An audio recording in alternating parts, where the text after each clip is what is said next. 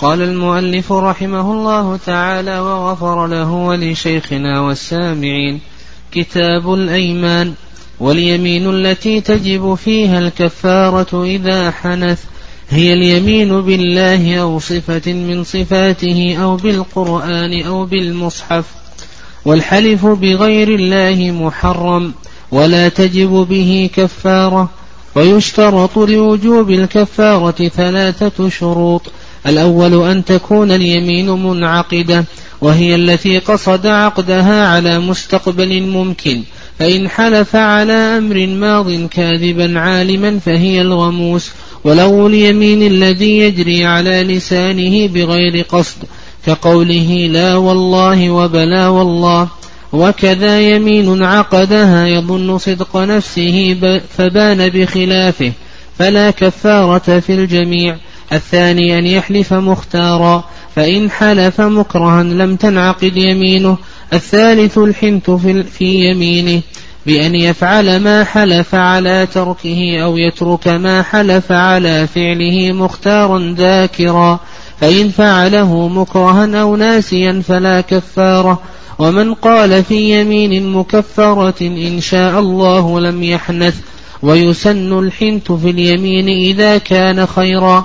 ومن حرم حلالا سوى زوجته من أمة أو طعام أو لباس أو غيره لم يحرم وتلزمه كفارة يمين إن فعله. بسم الله الرحمن الرحيم. الحمد لله رب العالمين والصلاة والسلام على نبينا محمد وعلى آله وصحبه أجمعين. تقدم لنا ما يتعلق بأحكام الصيد. وذكرنا أن حكم الصيد الإباحة هذا في الأصل لقول الله عز وجل وإذا حللتم فاصطادوا. وقد يكون مشروعا إذا كان المقصود به الاكتساب وتحصيل لقمة العيش. وقد يكون محرما إذا تضمن إيذاء الناس في حروثهم ومواشيهم ويكون مكروها إذا كان المقصود به اللهو. تقدم لنا أن الصيد اشترط له شروط. الشرط الأول الأهلية والأهلية تكون بأمرين الأمر الأول العقل والأمر الثاني الدين. والمقصود بالدين أن يكون مسلما أو كتابيا يهوديا أو نصرانيا. والشرط الثاني الآلة وأن الآلة في الصيد تنقسم إلى قسمين. القسم الأول محدد. لا بد أن يجرح الصيد لحديث رافع بن خديج رضي الله تعالى عنه أن النبي صلى الله عليه وسلم قال ما أنهر الدم وذكر اسم الله عليه فكل. فلا بد أن يكون محددا له حد يجرح الصيد بحده. والنوع الثاني من أنواع الآلة الجارحة. وذكرنا أن الجارحة تنقسم إلى قسمين. القسم الأول ما يصيد بنابه كالكلاب والفهود ونحو ذلك. والقسم الثاني ما يصيد بمخلبه مثل الصقر والبازي ونحو ذلك. وأن الذي يصيد بنابه أو يصيد بمخلبه يشترط أن يكون معلما لقول الله عز وجل وما علمتم من الجوارح مكلبين تعلمونهن مما علمكم الله وتعليم الكلب ونحوه يكون بثلاثة أمور الأمر الأول إذا أرسلته يسترسل والأمر الثاني أنه إذا زجر ينزجر وبينا ما المراد بالزجر. والأمر الثالث أنه إذا أمسك لا يأكل. وأما تعليم ما يصيد بمخلبه من الصقور والبازي ونحو ذلك فيكون إذا أرسلته يسترسل وإذا دعي فإنه يجيب وأما الأكل فلا يشترط لا يشترط أن يترك الأكل. فلو أكل فإن ذلك لا يخرجه عن كونه معلما إلى آخره. ثم قال المؤلف رحمه الله تعالى في درس اليوم كتاب الأيمان. الأيمان جمع يمين واليمين في اللغة تطلق على معان منها الحلف والقسم والقوة واليد الجارحة. نعم واليد الجارحة. وأما في الاصطلاح فهي وأما في الاصطلاح فاليمين اصطلاحا هي تأكيد المحلوف عليه بذكر لفظ الجلالة أو اسم من أسمائه سبحانه أو صفة من صفاته. تأكيد المحلوف عليه بذكر اسم لفظ الجلالة أو اسم من أسمائه سبحانه أو صفة من صفاته. والأصل في الأيمان القرآن والسنة والإجماع. أما القرآن فقول الله عز وجل واحفظوا أيمانكم. وأما السنة فقول النبي عليه الصلاة والسلام في حديث أبي هريرة الذي أخرجه مسلم يمينك على ما يصدقك به صاحبك. والإجماع منعقد على ذلك في الجملة. والأصل في المسلم أنه يحفظ يمينه. يعني الأصل في المسلم أنه يحفظ يمينه. لقول الله عز وجل واحفظوا أيمانكم. وحفظ اليمين يكون بثلاثة أمور حفظها ابتداء بألا يحلف وحفظها وسطا بألا يحنث. يعني إذا حلف فإنه لا يخالف ما حلف عليه إلا إذا كان خيرا كما سيأتينا إن شاء الله. وحفظها انتهاء أنه إذا حلف وحنث في يمينه فإنه يخرج ماذا؟ يخرج الكفارة.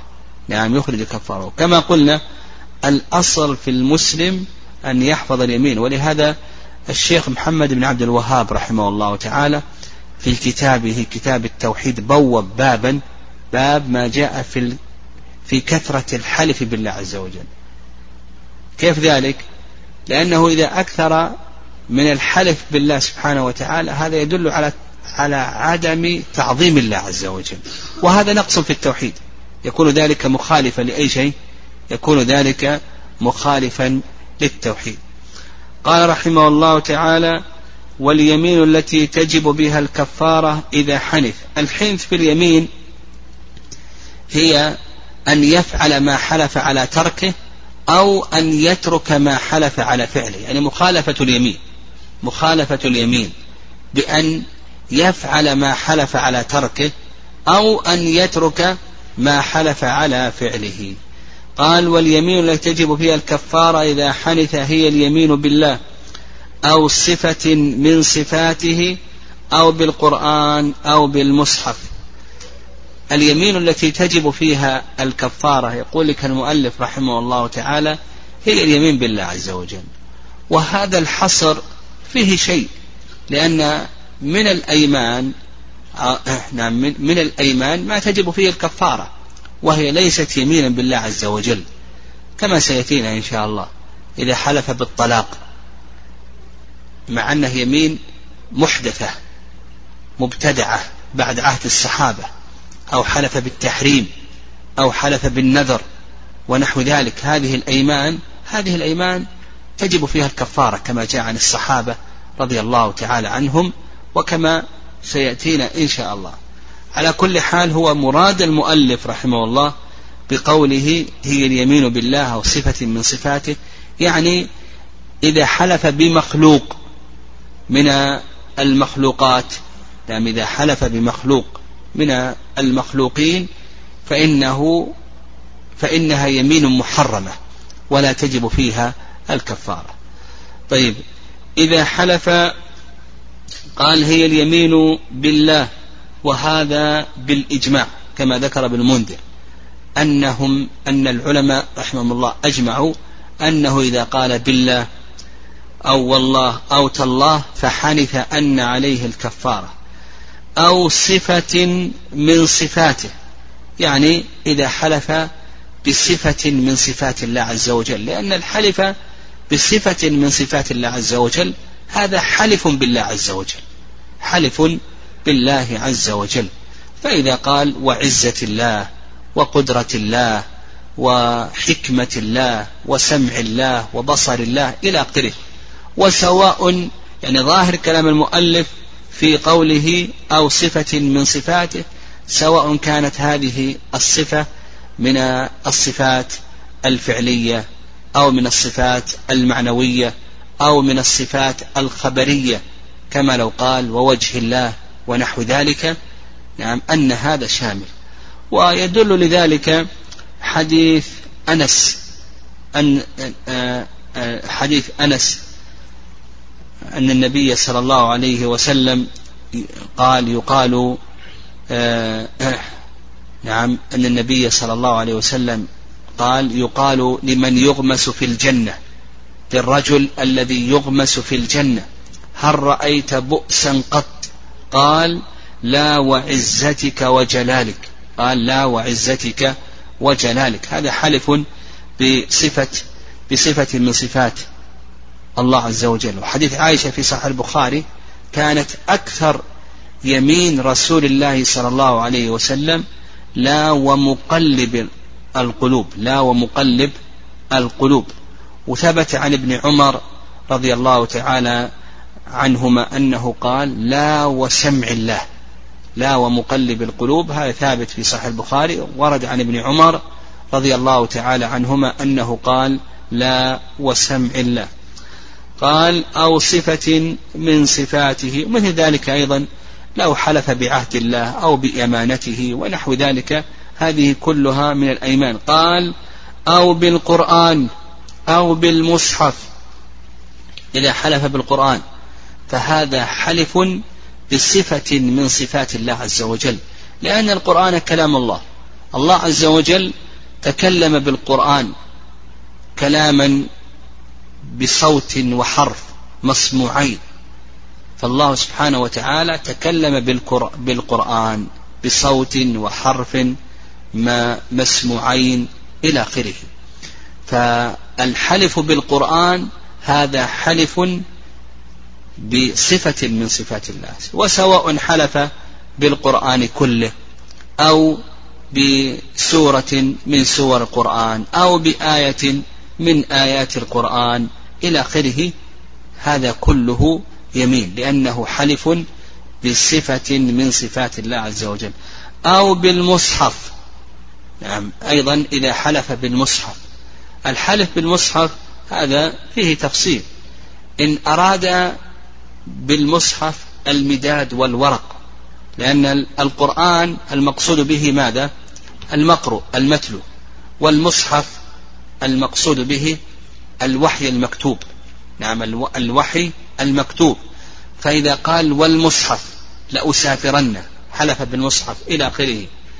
فإن كان مراده أن يحلف بالمداد والورق والجلد ونحو ذلك فنقول بأن هذا حلف بمخلوق لا يجوز لأن المداد والورق إلى آخره هذه مخلوقة. وإن أراد بقوله والمصحف الوحي المنزل على رسوله صلى الله عليه وسلم الذي هو صفة من صفات الله فنقول هذا حلف بالله عز وجل كما تقدم الحلف بالقرآن لأنه حلف بصفة من صفات الله عز وجل. قال رحمه الله تعالى والحلف بغير الله محرم. نعم. أسماء الله عز وجل تنقسم إلى ثلاثة أقسام. نعم. أسماء الله تنقسم إلى ثلاثة أقسام. القسم الأول ما كان خاصا بالله عز وجل. فالحلف بهذا الاسم الخاص بالله عز وجل هذا يمين. مثل الله الرحمن آه، مالك يوم الدين رب العالمين إلى آخره. الإله هذه أسماء خاصة بالله عز وجل فالحلف بها يمين. القسم الثاني ما كان مشتركا. يسمى الله عز وجل به وأيضا يسمى به المخلوق. نعم يسمى الله عز وجل به وكذلك أيضا يسمى به المخلوق لكن يغلب إطلاقه على الله عز وجل. نعم يغلب إطلاقه على الله عز وجل.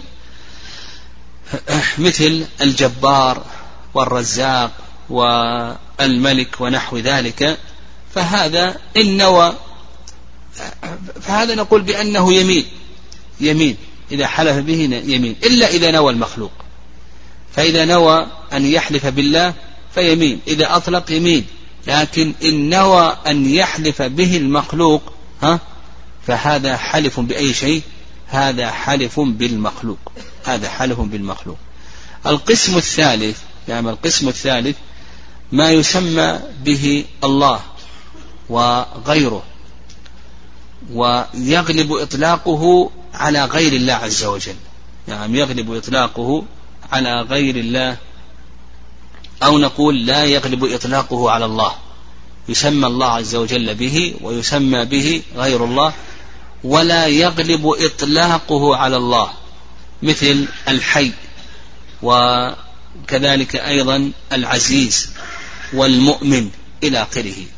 فهذا إن والله عز وجل نوى الحلف بالله فيمين.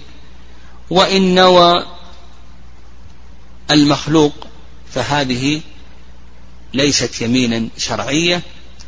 وإن أطلق فهذا موضع خلاف والصواب أنها يمين لأن المسلم لا يحلف إلا بالله عز وجل. فنقول إن نوى الحلف بالله فهذه يمين وإن نوى المخلوق نعم. فهذه ليست يمينا شرعية وإن أطلق فهذا موضع خلاف والذي يظهر والله أعلم أنها أنها يمين شرعية لأن المؤمن لا يحلف إلا بالله عز وجل. قال رحمه الله تعالى والحلف بغير الله محرم. الحلف بغير الله من المخلوقين أو من المخلوقات. نقول بأنه محرم ولا يجوز. ولم يقل المؤلف رحمه الله شرك. لماذا؟ مع أنه شرك. الحلف بغير الله شرك. لم يقل المؤلف رحمه الله شرك. لماذا؟ ها؟ لا ما مسألة في خلاف. ها؟ كيف؟ ليس؟ صح. لا. ها؟ اي نعم. لا لأن المؤلف لا يتكلم عن العقائد وإنما يتكلم عن الحلال والحرام هو قال لك حرام. العقائد آه، له مكان آخر. هو قال لك محرم. يعني يقول لك محرم. ويدل لذلك قول الله عز وجل فلا تجعلوا لله أندادا وأنتم تعلمون. وقد جاء عن ابن عباس بإسناد حسن آه، آه، هو قول الرجل وحياتي وحياتك ونحو ذلك. نعم. قول الرجل نعم. آه، والله وحياتك يا فلان وحياتي وقول لولا كليبة هذا لأتانا اللصوص إلى آخره. فنقول بأنه محرم ولا يجوز خلافا للشافعي رحمه الله فإنه يرى الكراهة. وهو من الشرك من الشرك في الألفاظ. شرك أصغر وإن اعتقد أن المحلوف به معظم كتعظيم الله عز وجل فإنه شرك أكبر مخرج من الملة. يقول إن اعتقد أن المحلوف به معظم كتعظيم الله عز وجل فهو شرك أكبر مخرج من الملة. و كيف الجواب عما جاء في حديث طلحة ابن عبيد الله الذي أخرجه مسلم؟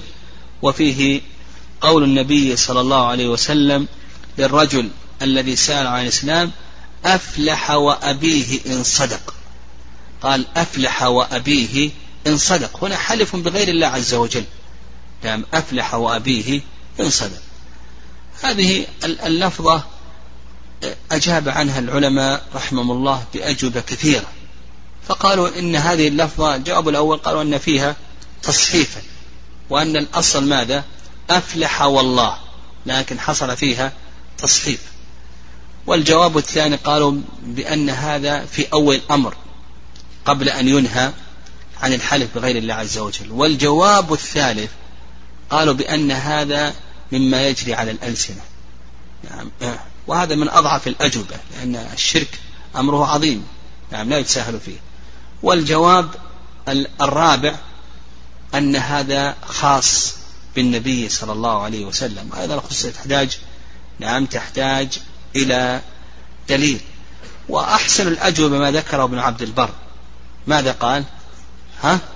أنها شاذة أن هذه اللفظة غير محفوظة.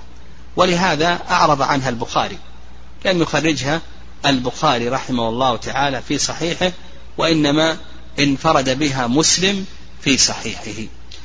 فهذه لفظة شاذة. قال رحمه الله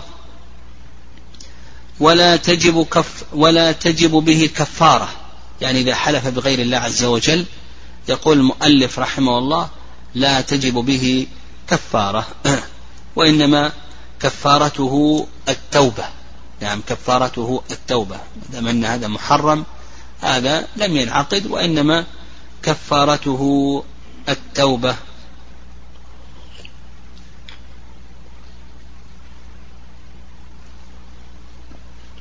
قال رحمه الله ويشترط لوجوب الكفارة ثلاثة شروط. الأول أن تكون اليمين منعقدة. نعم الأيمان من حيث وجوب الكفارة تنقسم ثلاثة أقسام. القسم الأول اليمين المكفرة. نعم القسم الأول اليمين المكفرة يعني التي تدخلها الكفارة. والقسم الثاني اليمين الغموس. والقسم الثالث اليمين اللغو.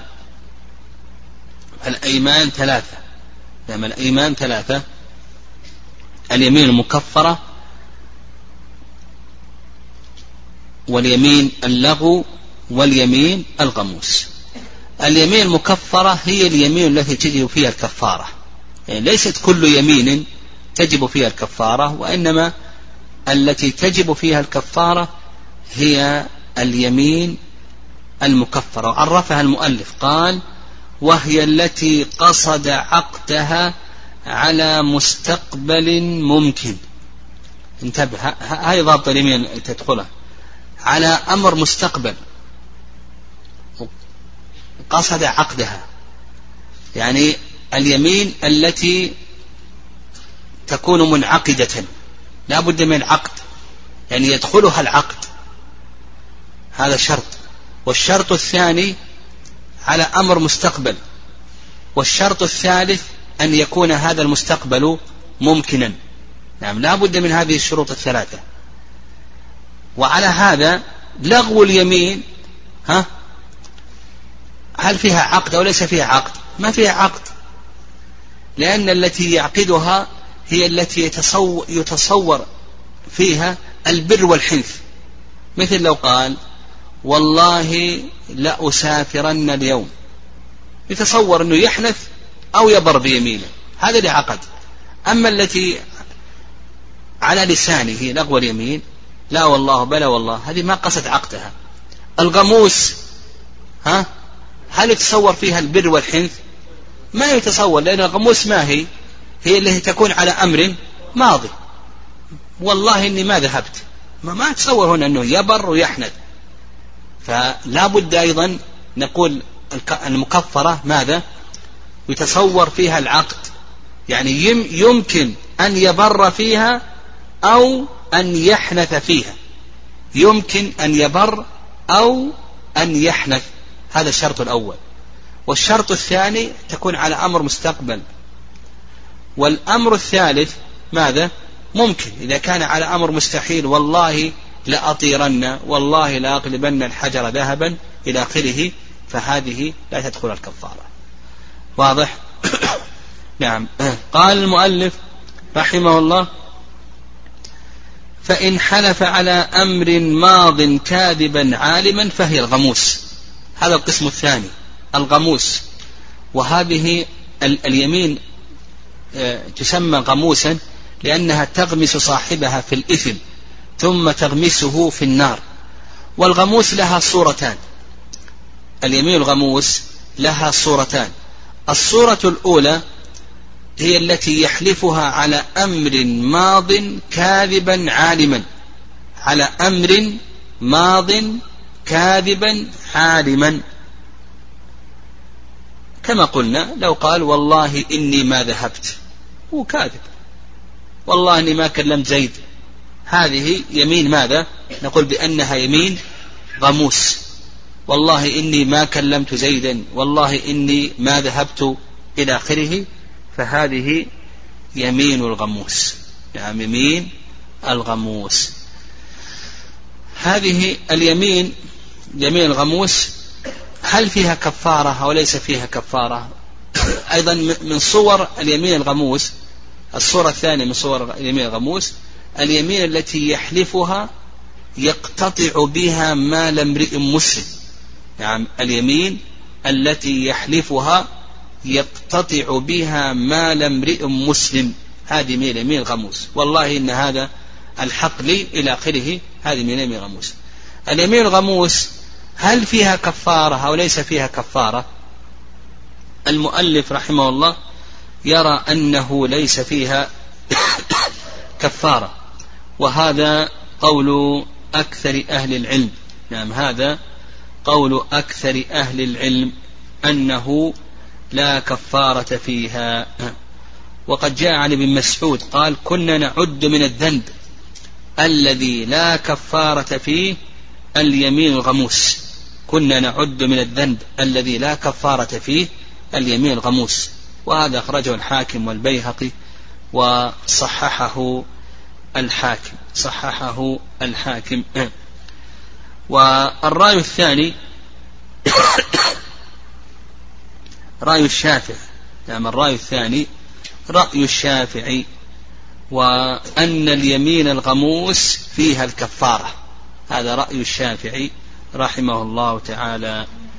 ودليلهم على ذلك نعم دليلهم على ذلك أنه إذا وجبت الكفارة في اليمين التي تكون على أمر مستقبل. يعني في اليمين المباحة من باب أولى أنها تجب في اليمين المحرمة. نعم من باب أولى أنها تجب في اليمين المحرمة. وهذا لا شك نعم أنه ضعيف. نعم هذا لا شك أن هذا القياس أنه ضعيف ولا يصح. نعم ولا يصح. لأن إجابها لأنها إذا كانت غموسا عدم إيجابها في الغموس. هذا ليس من باب التخفيف وإن من باب ماذا؟ من باب التنكيل. نعم من باب التنكيل والرد لفعله وأنها شيء عظيم. نعم أنها شيء عظيم. وأيضا ذكر ابن القيم رحمه الله قاعدة وهي أن الكفارة إنما تجب في الأمور المباحة التي أصلها مباح ثم طرأ عليها التحريم. مثل نعم مثل الوط في نهار رمضان. الجماع الأصل أنه مباح لكن إذا وطئ في نهار رمضان ها طرأ التحريم هنا وجبت الكفارة. واضح؟ ومثله أيضا كفارة الظهار. الأصل يباح للزوج أن يطأ زوجته لكن طرأ التحريم المنع من الوط لوجود الظهار. نعم. فالصواب في ذلك ما عليه جمهور أهل العلم وأن نعم ماذا؟ أن اليمين الغموس أنه لا كفارة فيه. قال رحمه الله تعالى ولغو اليمين الذي يجري على لسانه بغير قصد كقوله لا والله وبلا والله. لغو اليمين اختلف فيه العلماء رحمهم الله. المشهور من المذهب أن لغو اليمين هو ما جمع صورتين. الصورة الأولى نعم الصورة الأولى هي ما يجري على اللسان. نعم الصورة الأولى هي ما يجري على لسان الشخص. كان يقول ذهبت؟ لا والله. سأذهب لا والله بلى والله سأذهب إلى آخره. ما يجري على اللسان. الصورة الثانية ما يحلفه على أمر يظن صدق نفسه. أن يحلف على أمر يظن صدق نفسه. كما لو قال والله إن زيدا لم يأتي يظن أنه ما جاء يظن صدق نفسه. ومن ذلك أو دليل ذلك قول الذي جامع في نهار رمضان ها؟ نعم والذي بعثك بالحق ما بين لابتيها أهل بيت أفقر منا. هذا حلف على أي شيء؟ على الظن وله ما يتبع بيوت المدينة. ربما أن يكون في المدينة من هو أفقر منه. لكنه بنى أو حلف على ماذا؟ على الظن. فالحلف على الظن هذا جائز ولا بأس به. فعندنا صورتان للغو اليمين. الصورة الأولى ما يجي على اللسان كما جاء عن عائشة رضي الله تعالى عنها في البخاري. والصورة الثانية أن يحرف بناء على الظن أو على غلبة الظن كما في قصة المجامع في نهار رمضان. نعم. وعند الشافعي رحمه الله أن لغو اليمين هي قول الرجل لا والله وبلا والله. وعند الحنفية والمالكية أن لغو اليمين هي ما يحلفه بناء على الظن. فالحنابلة جمعوا بين بين الرأيين. جمعوا بين شيخ الإسلام تيمية رحمه الله أضاف أيضا. نعم شيخ الإسلام أضاف قال إذا حلف على شخص يريد أن يكرمه لا أن يلزمه فيجعلها من لغو اليمين. إذا حلف على شخص مثلا حلف عليه أن يأكل ولا يريد أن يلزمه بالأكل وإنما يريد أن يكرمه. واستدل على ذلك بقصة أبي بكر مع النبي صلى الله عليه وسلم. فإن النبي فإن النبي صلى الله عليه وسلم أمر أبا بكر أن يبقى ولا يتخلف. فتخلف أبو بكر. نعم لأنه فهم من النبي صلى الله عليه وسلم أنه أراد ماذا؟ أن يكرمه بالبقاء لما تخلف أبو بكر عن النبي صلى الله عليه وسلم في الصلاة ثم وجد النبي صلى الله عليه وسلم نشاطا فخرج فذهب أبو بكر يتأخر فأشار النبي صلى الله عليه وسلم أن يبقى في مكانه ومع ذلك لم يبقى في مكانه. ها؟ هنا أبو بكر فهم ماذا؟ أن النبي صلى الله عليه وسلم أراد أن يكرمه لا أن يلزمه. فعند شيخ الإسلام للقو اليمين أو ذكر ثلاث صور. نعم ذكر ثلاث صور. والحنابلة يذكرون صورتين والشافعي والحنفية كما تقدم. قال رحمه الله تعالى وكذا يمين عقدها يظن صدق نفسه فبان في بخلافه فلا كفارة في الجميع. الثاني أن يحلف مختارا فإن حلف مكرها لم تنعقد يمينه. نعم. إذا حلف مكرها لم تنعقد يمينه. نعم. وهذا قول جمهور أهل العلم أنه لو أكره على على الحلف قيل له احلف إنك ما تسافر اليوم. أكره على ذلك فإن يمينه لا تنعقد. نعم لا تنعقد لأنه لم يقصد العقد. ويدل لذلك قول الله عز وجل إلا من أكره وقلبه مطمئن بالإيمان. نعم إلا من أكره وقلبه مطمئن بالإيمان وهذا قول جمهور أهل العلم. والرأي الثاني رأي الحنفية أن المكره تنعقد يمينه. نعم أن المكره تنعقد يمينه. واستدلوا بما يروى عن النبي صلى الله عليه وسلم أنه قال ثلاث جدهن جد وهزلهن جد. وذكر منهن اليمين. ثلاث جدهن جد وهزلهن جد وذكر منهن اليمين. لكن هذا الحديث لا أصل له بهذا اللفظ. يعني النكاح والطلاق واليمين هذا لا أصل له. هذا الحديث لا أصل له.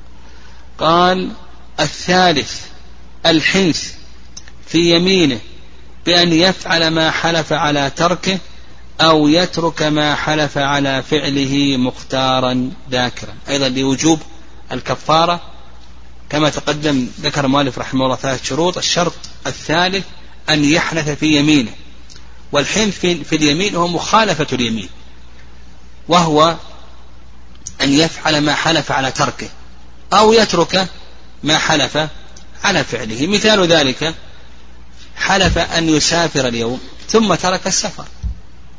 حلف ألا يسافر ثم سافر. هنا الآن حنث نعم هنا الآن حنث واشترط المؤلف رحمه الله قال مختارا ذاكرا لأنه كما تقدم عندنا قاعدة وهي أن سائر المنهيات اشترط فيها ماذا؟ ثلاث شروط. سائر المنهيات اشترط فيها ثلاث شروط. الذكر والعلم والاختيار. هنا الحنث من المنهيات. الحنث هذا من المنهيات فيشترط فيه الذكر والاختيار وكذلك أيضا ماذا؟ العلم. نعم اشترط فيه هذه الشروط الثلاثة وتقدمت أدلتها. قال فإن فعله مكرها أو ناسيا وكذلك أيضا أو جاهلا فلا كفارة قال ومن قال في يمين مكفرة إن شاء الله لم يحنث. نعم إذا قال في يمين مكفرة. ما هي اليمين المكفرة؟ ها؟ هي التي عقدها على أمر مستقبل ممكن. عقدها على أمر مستقبل ممكن. فإذا قال إن شاء الله لم يحنث. وهذه فائدة. يعني ينبغي للمسلم إذا احتاج إلى اليمين أن يقيد اليمين بالمشيئة. يستفيد فائدتين. الفائدة الأولى أنك تمتثل أمر الله عز وجل وتقتدي بالنبي صلى الله عليه وسلم. ولا تقولن لشيء إني فاعل ذلك غدا إلا أن يشاء الله. وأيضا النبي صلى الله عليه وسلم ماذا قال؟ والله إن شاء الله. قال إن شاء الله. والله إن شاء الله. لا أحلف على يمين فأرى غيرها خيرا منها إلا أتيت الذي هو خير وكفرت عن يمين. قال والله إن شاء الله. فيستفيد فائدتين. الفائدة الأولى امتثال أمر الله والاقتداء بالنبي صلى الله عليه وسلم. والفائدة الثالثة أنه إذا حلف ما على شيء. قال والله لأسافرن اليوم إلى مكة. قل إن شاء الله. ها؟ إن سافرت بررت بيمينك إذا لم تسافر ما عليك كفارة. نعم استرحت. فهذا مخرج. نعم هذا مخرج. لكن آه، آه، يعني كثير من الناس يجهلون مثل ذلك. ولا هذه مخرج لهم. حتى في الطلاق لو قال إن شاء الله ما وقع الطلاق. نعم. فهذا مخرج. نعم هذا مخرج أو في النذر إلى آخره. فينبغي أن يقيد يمينه بالمشيئة. والاستثناء بالمشيئة يشترط له شروط. تقدم مثلا الشروط. هذه أخذناها في أصول الفقه. ها؟ الشرط الأول الاتصال. نعم الاتصال حقيقة أو حكما. وقلنا أنه الصواب أنه لا بأس بالفاصل يصير عرفا. ها؟ والشرط الثاني ها؟ نعم صح أن, أن يكون الاستثناء من الحال في نفسه. لو قال والله لأسافرن ثم قال أبوه إن شاء الله ما يصلح. لا بد أن يكون من الحال في نفسه. والشرط الثالث ماذا؟ النية نعم. والصحيح أن النية ليست شرطا. هم يقولون لا بد أن ينوي قبل تمام المستثنى منه. والصواب أن النية ليست شرطا كما تقدم لنا. طيب والشرط الرابع ها؟ كيف؟ أن يتلفظ لو أنه نوى بقلبه ما يصلح. لا بد أن يتلفظ بلسانه. ولهذا الملك قال لسليمان عليه الصلاة والسلام قل إن شاء الله. فلم يقل. قال صلى الله عليه وسلم لو قال إن شاء الله كان دركا لحاجته. قال رحمه الله ويسن الحنث في اليمين إذا كان خيرا. نعم. ويدل لذلك قول النبي صلى الله عليه وسلم والله إن شاء الله لا أحلف على يمين فأرى غيرها خيرا منها إلا أتيت الذي هو خير وكفرت عن يميني حيث عائشة ما حلفت ما حلفت على يمين فرأيت غيرها خيرا منها إلا أتيت الذي هو خير وكفرت عن يمين إلا أتيت الذي هو خير وكفرت عن يمين. والحنث قد يكون واجبا وقد يكون مستحبا وقد يكون محرما وقد يكون مكروها وقد يكون مباحا. متى يكون الحنث واجبا؟ صح إذا حلف على فعل محرم أو ترك واجب. مثل قال والله لا أصلي مع الجماعة. تقول يجب أن تحنث. متى يكون مستحبا؟ إذا حلف على ترك مستحب. والله لا أتسوك متى يكون مكروها؟ ها؟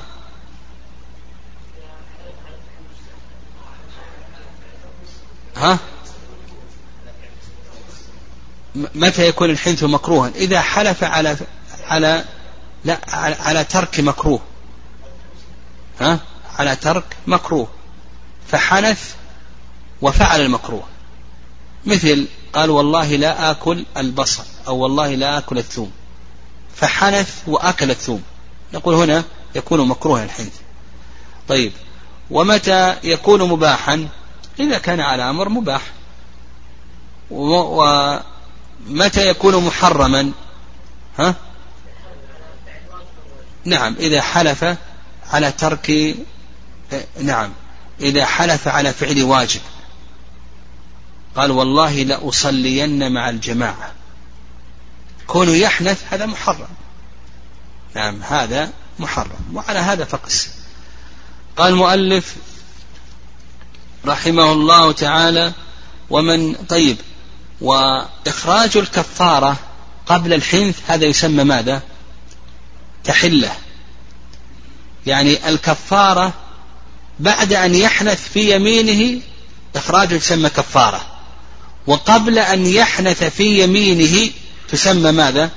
تحلة ومن ذلك قول الله عز وجل يا أيها النبي لم تحرم ما أحل الله لك تبتغي مرضات أزواجك والله غفور رحيم. قد فرض الله لكم تحلة أيمانكم. فقبل أن تحنث تخرج الكفارة تسمى تحلة لأن حلت اليمين. إذا حنثت وأخرجت الكفارة تسمى ماذا؟ كفارة.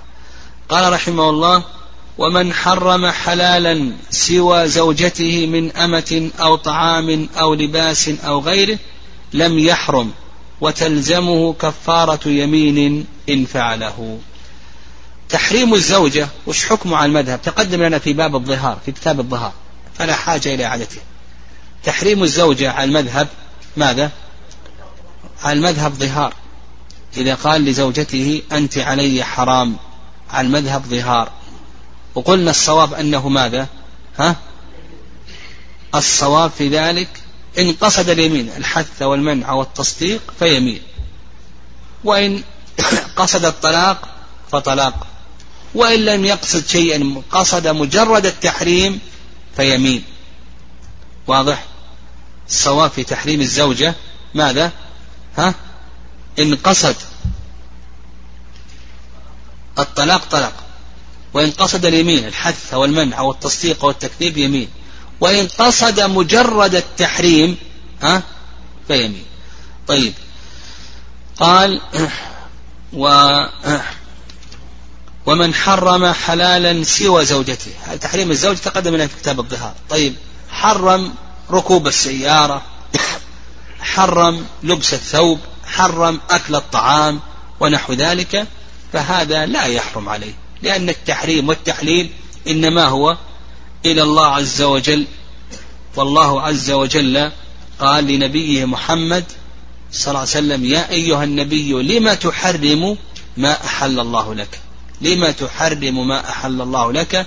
تبتغي مرضات أزواجك والله غفور رحيم. نعم. قال وتلزمه كفارة يمين إن فعله لأن الله قال يا أيها النبي لم تحرم ما أحل الله لك؟ تبتغي مرضات أزواجك والله غفور رحيم. قد فرض الله لكم تحلة أيمانكم. قال فرض الله لكم تحلة أيمانكم. وأيضا ما ورد عن ابن عباس في الصحيحين أنه قال في الحرام يمين يكفره يقول ابن عباس رضي الله تعالى عنهما في الصحيحين في الحرام قال يمين يكفرها. طيب إذا حلف بغير الإسلام كما لو قال هو يهودي أو نصراني إن لم يسافر إن لم يسافر فأنا يهودي أو مرتد أو نصراني أو بريء من الإسلام أو بريء من القرآن فهذا محرم ولا يجوز بالاتفاق. وجاء في حديث أبي هريرة في الصحيحين أن النبي صلى الله عليه وسلم قال من حلف بملة غير الإسلام فهو كما قال. يعني من حلف بملة غير الإسلام فهو كما قال. والمذهب ومذهب أبي حنيفة أنه تجب عليه الكفارة لأن هذا وارد عن الصحابة كما في قصة ليلى بنت العجمة لما حلفت بال... على مولاها بأنها يهودية أو ونصرانية فأفتاها الصحابة رضي الله تعالى عنهم بأي شيء؟ ها؟ كفارة اليمين. نعم افتاها الصحابة كفارة اليمين. وعند المالكية والشافعية نعم عند المالكية والشافعية أنه لا تجب عليه كفارة. نعم لا تجب عليه كفارة. ودليلهم على ذلك حيث أبي هريرة أن النبي صلى الله عليه وسلم قال من حلف باللات والعزى فليقل لا إله إلا الله. ما ما أرشد النبي صلى الله عليه وسلم إلى الكفارة. قال من حلف باللات والعزى فليقل لا إله إلا الله. خرجاه في الصحيحين. ولكن نقول بأنه هو حلف الآن بالكفر. دواء ذلك التوحيد أرشد الله عليه وسلم. ورد عن الصحابة رضي الله تعالى عنهم الكفارة. نعم. قال فصل يخير من لزمته كفارة يمين بين إطعام عشرة مساكين أو كسوتهم أو عتق رقبة فمن لم يجد فصيام ثلاثة أيام متتابعة. نعم. آه. الكفارة في اللغة تطلق على معاني منها الستر والتغطية. وأما في الاصطلاح فهي ما يخرجه من حنف في يمينه. من إطعام أو كسوة أو عتق أو صيام ما يخرجه من حنث في يمينه من إطعام أو كسوة أو عتق أو صيام. وكفارة اليمين نعم كفارة اليمين هذه تنقسم إلى قسمين. نعم كفارة اليمين تنقسم إلى قسمين. القسم الأول التكفير بالمال. والقسم الثاني التكفير بأي شيء؟ بالبدن. تكفير بالمال والقسم الثاني التكفير بأي شيء؟ بالبدن. القسم الأول على التخيير. ولا. ولا ينتقل إلى التكفير بالبدن حتى يعجز عن التكفير بأي شيء؟ بالمال. وهذه مسألة يجهلها كثير من الناس. فعندنا القسم الأول ماذا؟ التكفير بأي شيء؟ بالمال. نقول أنت مخير بين أن تطعم عشرة مساكين أو أن تكسوهم أو أن تعتق رقبة. مخير بين هذه الأمور الثلاثة. ما تنتقل إلى التكفير بالبدن القسم الثاني حتى تعجز عن التكفير بأي شيء؟ بالمال. والتكفير بالبدن ما هو؟ الصيام. صيام ثلاثة أيام. نعم وهذه كما ذكرنا هذه المسألة يجهلها كثير من الناس. كثير من الناس يظن أن كفارة اليمين صيام ثلاثة أيام. هكذا عندهم. صيام ثلاثة أيام. بعض الناس يصوم. وهو قادر أن يطعم عشرة مساكين. نقول هذا لا يصح. ففي قسم القسم الأول تخيير وترتيب عند الانتقال إلى التكفير بالبدن. القسم الثاني بين القسم الأول والقسم الثاني ترتيب ليس تخييرا نعم ليس تخييرا وحكم الكفارة أنها واجبة. وأيضا يجب إخراجها على الفور ويدل على الوجوب. قول الله عز وجل واحفظوا أيمانكم. وهذا من حفظ اليمين. إخراج الكفارة من حفظ اليمين كما تقدم. حيث عبد الرحمن بن سمرة أن النبي صلى الله عليه وسلم قال إذا حلفت على يمين فرأيت غيرها خيرا منها فأت الذي هو خير وكفر عن يمينك. قال فأت الذي هو خير وكفر عن يمينك. هذا أمر. والأمر ها الأصل فيه ماذا؟ الوجوب. يعني فأت الذي هو خير وكفر عن يمينك هذا أمر والأمر فيه الوجوب. الإطعام تقدم يعني بالنسبة لخصال الكفارة تقدم الكلام عليه. وين تكلمنا عليه؟ كفارات يتكلم عليها العلماء وين؟ الظهار في كتاب الظهار. الإطعام شروط المطعم تقدم الكلام عليه. الرقبة متى تجب الرقبة؟ وشروط صحة إخراج الرقبة هذا كله تقدم في أي شيء؟ في كتاب الظهار. الصيام وما الذي يقطع التتابع إلى آخره؟ هذا تقدم الكلام عليه.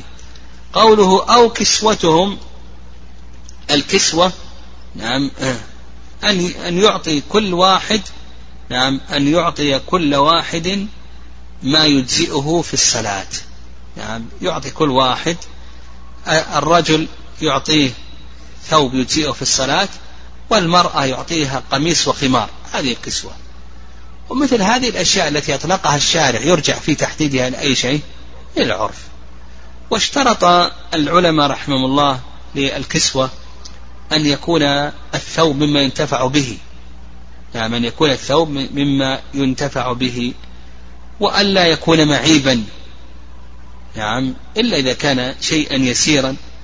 وأن يكون مما يلبسه أهله.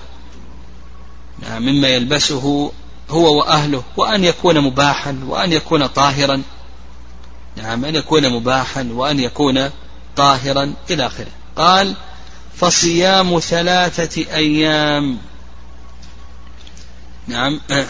صيام ثلاثة أيام لأن هذا وارد عن ابن مسعود رضي الله تعالى عنه.